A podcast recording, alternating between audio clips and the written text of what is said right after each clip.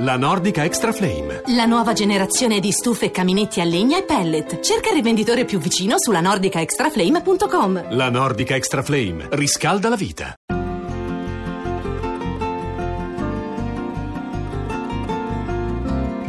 In viaggio con Francesco.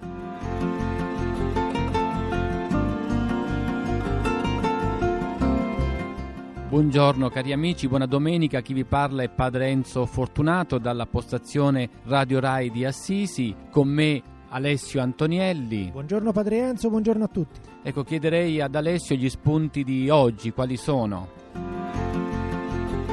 Il tema di oggi, Padre Enzo, sono i viaggi papali, i viaggi apostolici in Italia e fuori dall'Italia. Dato che la rubrica si chiama In viaggio con Francesco, ci siamo chiesti quali sono i papi che hanno iniziato questa tradizione dei viaggi papali, chi è stato il primo papa a prendere un aereo, quanti viaggi sono stati fatti dai vari papi che si sono succeduti e chi è che è stato poi il papa più viaggiatore. Il primo pontefice ad utilizzare un aereo è stato Paolo VI il 4 gennaio del 1964, dove ebbe inizio il suo primo viaggio apostolico in Terra Santa.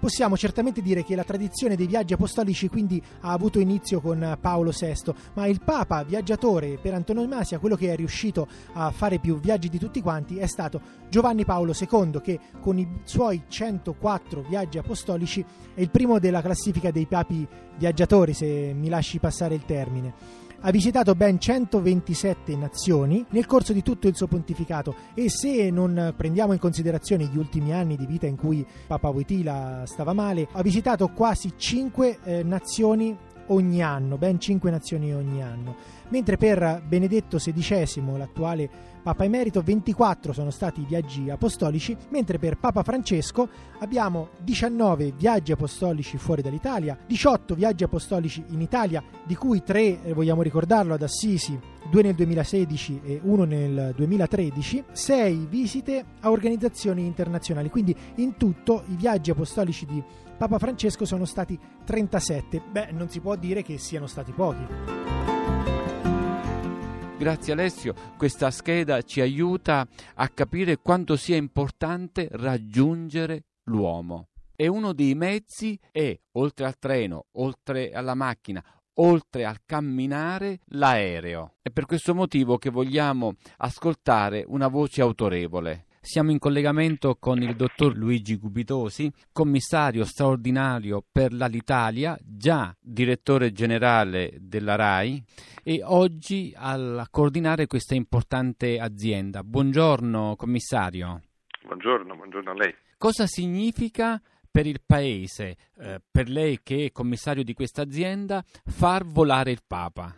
Volare il Papa è una grande emozione, un motivo di orgoglio ma, ma, anche di soddisfazione. Diciamo che a tutti i dipendenti, a tutti quelli che partecipano all'organizzazione del volo papale, ai piloti, agli assistenti di volo, a chi pianifica la rotta, eh, insomma, sapere che c'è il Papa a bordo fa una grandissima differenza. E per l'Italia è un motivo di grande soddisfazione. Ma questo eh, cosa comporta per l'Italia? Beh, il Papa tra l'altro vuole essere trattato come un passeggero come gli altri. È chiaro che è speciale, ma in realtà insomma, il volo viene approntato con la stessa attenzione con cui vengono approntati tutti gli altri voli. Poi eh, c'è un gruppo di assistenti di volo che conosce il Papa e conosceva anche i papi precedenti bene, che quindi tra le sue esigenze ma mi dicono che questo Papa è un viaggiatore molto semplice, nel senso che non vuole nessun tipo di trattamento particolare e lavora molto a bordo e diciamo, eh, trova sempre il momento di, di, avere un confronto con tutti e di avere una parola con tutti. Grazie commissario allora. Intanto questa semplicità del Papa è importante che lei ce l'abbia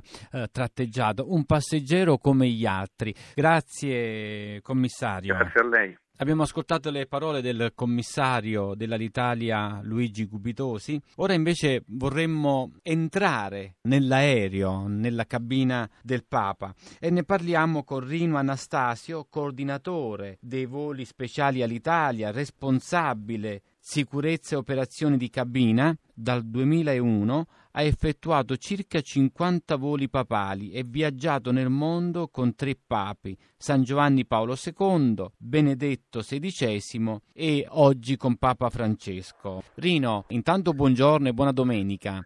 Buongiorno, buona domenica Padre Enzo e grazie per avermi chiamato. È importante perché la nostra rubrica affronta il tema del viaggio. Alessio ci ha fatto un reportage di tutti i viaggi di chi è stato il primo Papa a prendere un aereo, ma noi vogliamo entrare nella cabina e uh, i nostri radioascoltatori sono curiosi di sapere come viene affrontato un volo papale. Accade che immediatamente accogliamo il Santo Padre, lo portiamo alla sua poltrona e naturalmente cominciamo ad assegnare i posti anche agli altri ospiti che abbiamo a bordo. Ma Turino, come, come ti rivolgi a lui? Cosa gli dici? E gli dico Santità, benvenuto, iniziamo un nuovo viaggio, come sempre sarà un grande successo. E quindi iniziamo poi tutta la parte dei servizi di bordo. E una cosa, ecco, una cosa interessante è che il Santo Padre per ogni Stato che sorvoliamo manda sempre un messaggio al capo di Stato nella lingua del paese che sorvoliamo. Quindi benedice la nazione che sorvola praticamente. Esatto, e spesso riceviamo sempre attraverso la torre di controllo anche le risposte dei capi di Stato che chiaramente registriamo e poi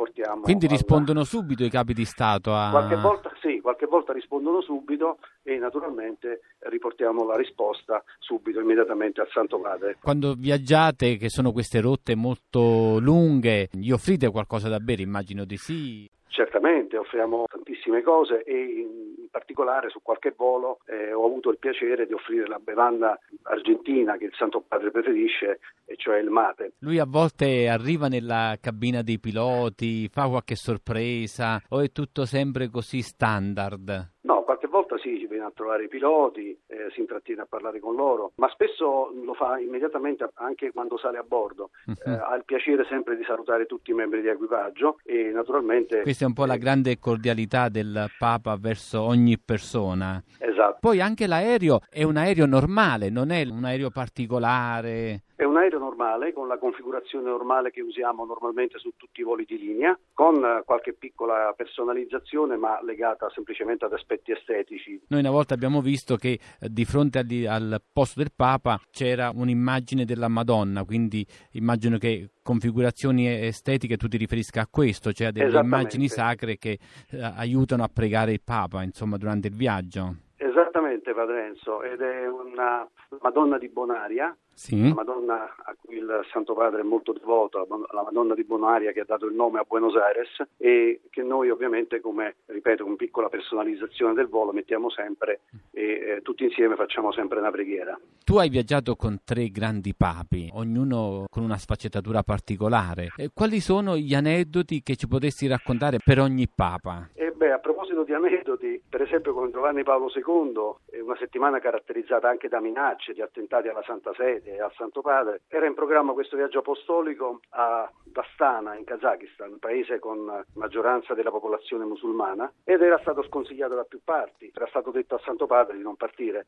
Certo. Invece Giovanni Paolo II decise che nonostante i rischi non bisognava fermarsi di fronte al terrore, anzi in volo ci trasmise una tranquillità a tutti e ricordo che ci accompagnarono praticamente i caccia da quando siamo decollati da Fiumicino e siamo arrivati ad Astana, siamo stati sempre scortati da questi caccia e ricordo che Giovanni Paolo II si affacciò dal finestrino e mi guardò e disse ah oggi abbiamo anche gli angeli custodi che ci portano fino ad Astana. E questo fu un bellissimo viaggio. E poi ricordo Papa Benedetto, settembre 2010, visita storica in Gran Bretagna, tante forti e su diversi temi erano le polemiche la vigilia di questo viaggio. E in volo verso Birmingham che era la prima tappa di quattro giorni, vidi il Santo Padre un po' teso, preoccupato. E prima di scendere dall'aereo ricordo che gli dissi Santità, vedrà che anche questo sarà un grandissimo successo.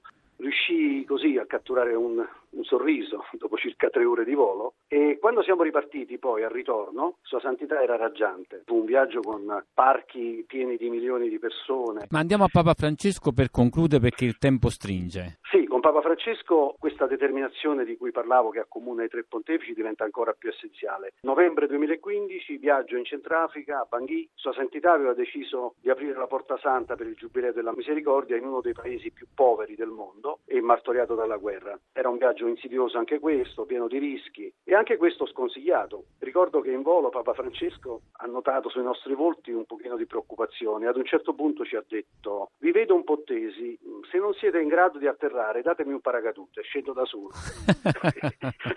Ci furono risate uh-huh. e l'atmosfera tornò subito serena e alle 17.15 di quello stesso giorno, 29 novembre 2015, veniva aperta la Porta Santa e proclamata Bangui capitale spirituale del mondo. Eh sì, quello fu un, eh, un, un grande sì. momento pastorale, ecclesiale, ma anche la stessa Chiesa, alcuni o meglio della stessa Chiesa non guardavano di buon auspicio l'apertura della Porta Santa in Africa. E beh, sono le periferie di Papa Francesco. Bellissimo. Grazie Rino, ti auguriamo una buona domenica e grazie ancora.